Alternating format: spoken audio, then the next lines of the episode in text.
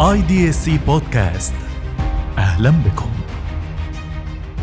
بنسمع كتير عن البنك الدولي بنحاول ندور على دوره في حل الأزمات الاقتصادية. النهارده هنعرف إيه هو البنك الدولي وهو دوره الأساسي في حل الأزمات ببساطة. البنك الدولي هو أكبر مؤسسة تمويل دولية اتأسست سنة 44 بالتزامن مع انعقاد مؤتمر بريتن وودز. هدفه الأساسي هو مساعدة البلدان النامية على تحسين نموها الاقتصادي أول من تولى منصب رئيس البنك الدولي كان يوجين ماير والنهاردة بيتولاه أجاي بانجا الأمريكي من أصول الهندية بيتكون البنك الدولي من مجموعة من المؤسسات المالية المترابطة أهمها البنك الدولي للإنشاء والتعمير صندوق التنمية الدولية مؤسسة التمويل الدولية الوكالة الدولية للضمان وفي النهاية مؤسسة التمويل الانمائي. الدور الرئيسي للبنك الدولي هو مساعدة البلدان النامية على النمو الاقتصادي وتحسين مستوى المعيشة للأفراد.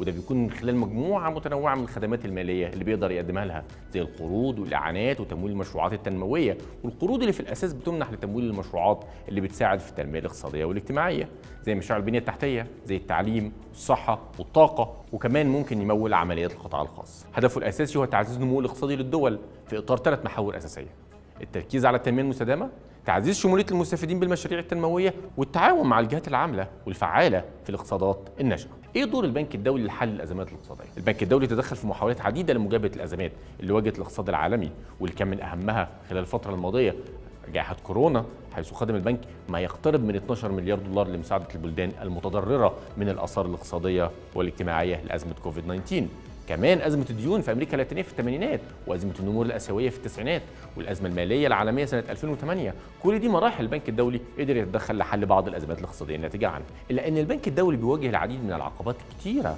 زي صعوبة تحديد العوامل اللي بتسبب الأزمات الاقتصادية عدم قدرة البنك الدولي على السيطرة على السياسات الاقتصادية للبلدان النامية وأهم حاجة هو عدم قدرة البنك الدولي على الوصول إلى جميع البلدان النامية المتضررة من الأزمات الاقتصادية. والتعاون ما بين مصر والبنك الدولي ممتد من بداية تأسيس البنك. استطاع البنك الدولي مساعدة الدولة المصرية في العديد من المشروعات زي تحسين البنية التحتية في مصر والطرق والمواني والمطارات وزيادة معدلات التعليم والصحة في مصر وتعزيز النمو الاقتصادي في مصر. ومشروع التنقل الحضري في القاهرة الكبرى اللي كان بيهدف إلى تحسين نظم النقل والمواصلات العامة في القاهرة الكبرى من خلال إنشاء خطوط مترو الجديدة وتطوير أنظمة النقل العام حاليا. وكمان مشروع تطوير التعليم في مصر اللي كان الهدف منه تحسين جودة التعليم في مصر من خلال بناء مدارس جديدة وتطوير المناهج الدراسية.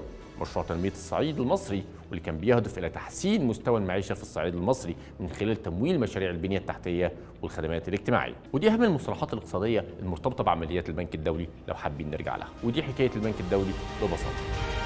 مركز المعلومات ودعم اتخاذ القرار. نفكر لغد أفضل.